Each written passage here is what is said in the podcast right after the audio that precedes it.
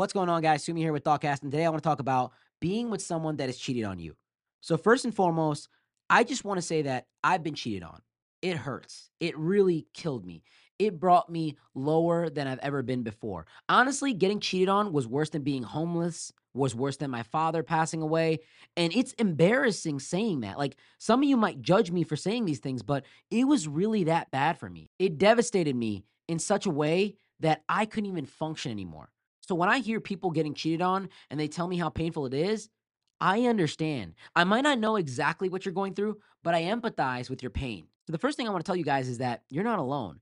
And I'm not here to judge you for taking someone back that cheated on you, that expressed some level of infidelity in the relationship. Maybe they apologize. Maybe they promised they would change. Maybe they said they would change and haven't changed, and you don't have the emotional discipline to walk away. I'm not here to judge you. I'm just here to talk to you today about the feeling of being with someone that has cheated on you. It's confusing. It's painful. It's a flux of emotions because you love this person and you want to love them. You want to trust them so badly. You want them to be better. But it's hard to do so when you realize what they've done in the past. See, what happens is we fall in love with someone. Our biology is designed to create attachments with people that are in proximity towards us. You've got to understand that. So when this person is spending time with you, when you're being intimate with them, when you collectively agree on a lot of things together, you fall in love with this person. You create an emotional attachment. Then they do you so dirty. They abuse the trust that you've given them. And you're stuck in a situation now where you have fallen in love with this person and you've chemically, emotionally, spiritually, physically attached to this person and they're doing you dirty and you become a prisoner in your own emotions. And maybe they've changed. Maybe this person has promised you that they'll be different and that love that you have, it's there, but it's different. There's a stain on it. It's not a pure love anymore. You can't go around and boast to other people like, yeah, he treats me wonderful or she's the best person ever because something happened in the relationship. And you're in this process where you're constantly trying to rebuild your trust. But at the same time, every time you see them, you're psychologically internally triggered by the situation that happened. And so you start having arguments and you start having trust issues and they start getting frustrated with you and they're tired of you and they're saying, look, this happened a year ago. Why do you keep bringing it up? I told you I'm not doing this anymore. If you can't get over it, maybe we shouldn't be together. And it becomes this conversation of them now wanting to walk away, and you just want to be okay with them. You want so badly for the relationship to work, but it's become so toxic. When someone cheats on you and you get back with this person, it's never the same again. I'm gonna tell you this right now.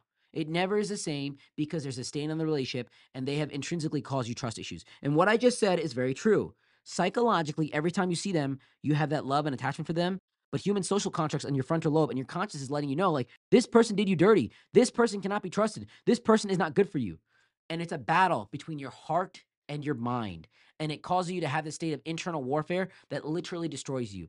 I know what you're going through. I have taken people back that have cheated on me when I was a lot younger. And trust me, I have been through these emotions myself. And my advice for you is to Take time to understand your emotions. Take time to write things out. Weigh out the pros and the cons of this relationship. If you know that you're not willing to accept the conditions in the relationship where this person has cheated on you, but you're also too emotionally attached to let go, you need to seek professional help. You need to do everything you can to destroy the attachment that you have in the relationship because it's clouding your judgment. No relationship should cause you to become a prisoner in your own emotions. And when you care more about the relationship than you care about yourself, it becomes a very dangerous recipe for you to self destruct. See, you should never let the communication with somebody else dictate your internal emotional state a lot of times when we take a partner back that has committed some kind of infidelity, we want to believe them because we give them the benefit of the doubt. Some people change, but the reality is they rarely do because you're not able to give them something called positive trauma. See, when someone cheats on you, what you must do is you must let them understand that they can never do this again it's not that you're threatening them, but you're letting them know that, hey, I'm going to walk away from this relationship completely unless you can fix this mistake, unless you can fix this type of behavior. Human beings are mammals and we can be socially conditioned. So at the end of the day, someone that cheats can learn to not cheat. It's possible. Humans can learn anything. So I want you to think about this scenario. There's people that are terrified of being in a car because they've been in a traumatic situation or a car crash or a car accident. And they've been in cars for many years before that accident and they were completely fine. But after that situation, they went through a traumatic experience. They have rewired and changed their mindset of what a car is and they viewed it as something as a threat.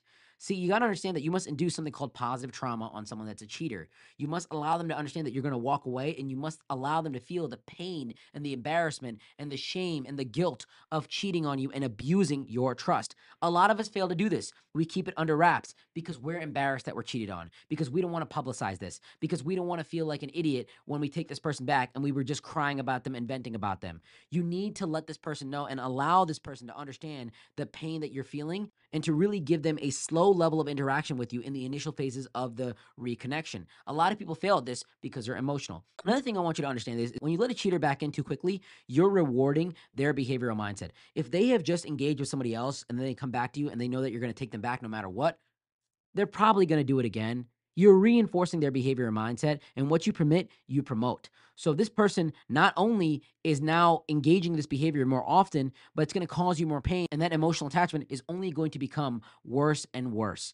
It's a very dangerous thing when someone commits infidelity on us, but we're too emotionally attached. So my biggest thing I'm going to say here is when you're going through a situation when you know someone has cheated on you and you're in that relationship right now and you can't get over that trauma and those trust issues, get professional help. I am telling you, get with someone that's a relationship coach, whether it's me, whether it's someone else, because it's rarely a situation that you can claw yourself out of because you're already in it. You're already underwater and you need someone to throw you a life raft to get you to where you need to be and to emotionally be okay so that you can start implementing logic. See, with human beings, emotion comes first. We make decisions emotionally and we justify with logic.